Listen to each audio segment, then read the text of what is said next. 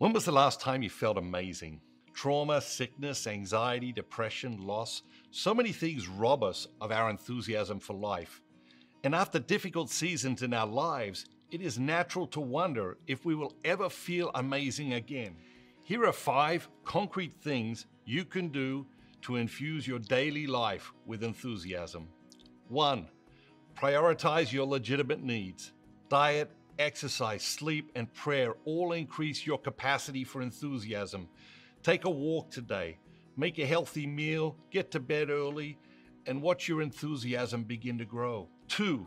Schedule 15 minutes every day to do something you love doing. Why are children so consistently enthusiastic? Because they do so many things every day just for the joy of it. You don't have to spend all day doing something you love. Start small, 15 minutes a day. 3. Say no. Say no to people, activities, and things that drain your energy and enthusiasm. Develop an awareness of who and what drains your enthusiasm. Protect your enthusiasm by learning to say no. 4.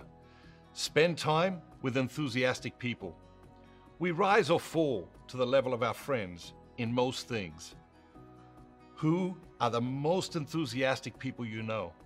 Are you spending enough time with those people? Your enthusiasm is probably the average of the 5 people you spend the most time with. If you wish to raise your level of enthusiasm in life, surround yourself with enthusiastic people. 5. Dream. Your dreams are your dreams for a reason. Our dreams animate us. They literally breathe life into us. So what are your dreams? And what are you doing about them? Start pursuing your dreams and they will fill you with new passion, energy, enthusiasm, and vitality. It's time to rediscover your enthusiasm. It's time to flourish. And just remember, everyone who really cares about you wants you to flourish.